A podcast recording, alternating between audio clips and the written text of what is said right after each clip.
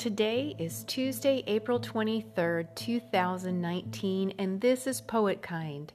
I'm your host, Susan Mulder, and I'd like to welcome you to this week's episode.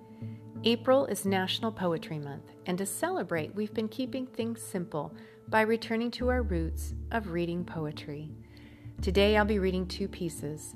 The first will be an Emily Dickinson poem called Too Much. One of my goals for this year has been to carry poetry with me, and I keep a slim volume of her work within reach so that when I have a free moment, I pick this up instead of my phone, and it helps that the book is about the same size. It's been enlightening to me and kind of scary to recognize just how often I reach for distraction in the form of social media, and this little book has helped me get over some of that. The second will be a piece by Amy Orazio from her book Quench. Amy was a guest here on Poet Kind, and it's fun to showcase work that is so good and comes from someone we know. The piece I'll share from Quench today is called Yell Smoke.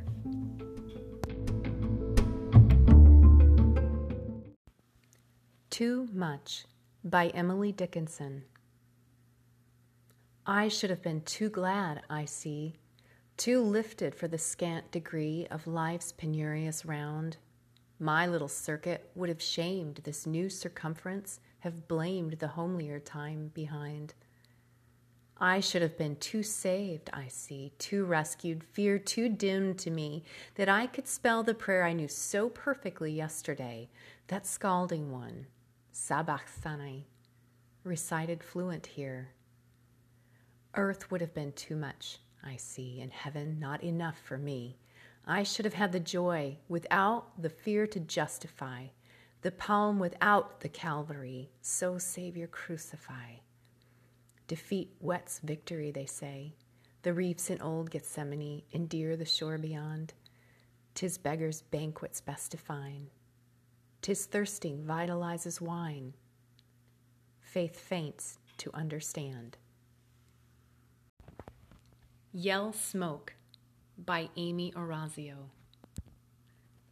On an amber still night, to pour is to strike death, clept in the ribs, whose end the rhythm, trailing a grass fire from city to harbor, slippery feet, salted as walls, clap to our muskroot flowers, crushed and distilled, carried in a censer to burn the atonement, to burn for the exiles well. This week's list of books comes from what I call my portable section.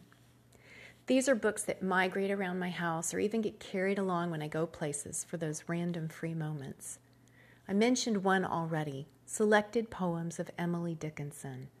This is a beautiful little book that I picked up for the sole purpose of keeping with me, and I confess I was attracted to how it looked and felt more than what was inside.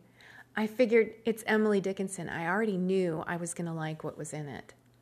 It was inexpensive, and I feel good about it getting a little smudged, a little bent, and well used.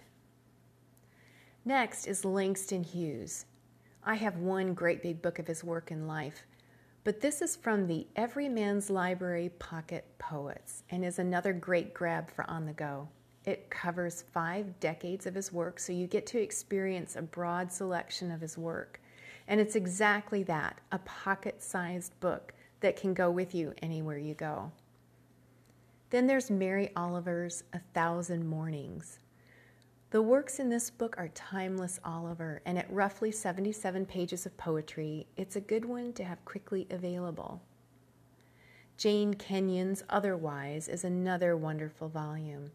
Not exactly pocket size, but I always keep this one close at hand too. The poem the book is named for is one of my favorites. The last book is a new one to me, and I admit I'm not too far into it. He Held Radical Light, Art of Faith and the Faith of Art by Christian Wiman contains both prose and poetry, some of his own and some of my favorites like Donald Hall and Mary Oliver and others.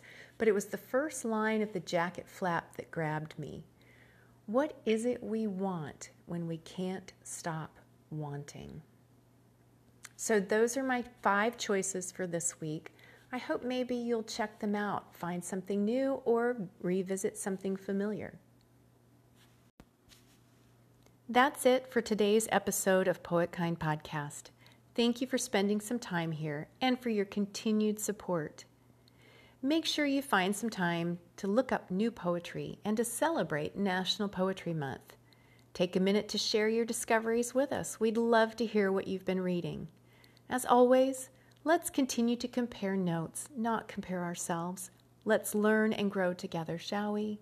Please follow Poet Kind on Instagram and Twitter. That's Poet Kind Podcast, all one word, and join in on the conversation. Message us, and you can connect via email at poetkindpodcast at gmail.com.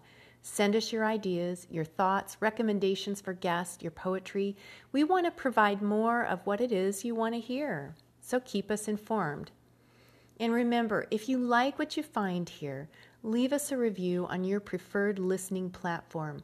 When you do this, it lets the great gray they know that we're bringing something good to the table, and it also helps us get seen. So until next time, be generative, create the life you long for now, and enjoy the rest of this day.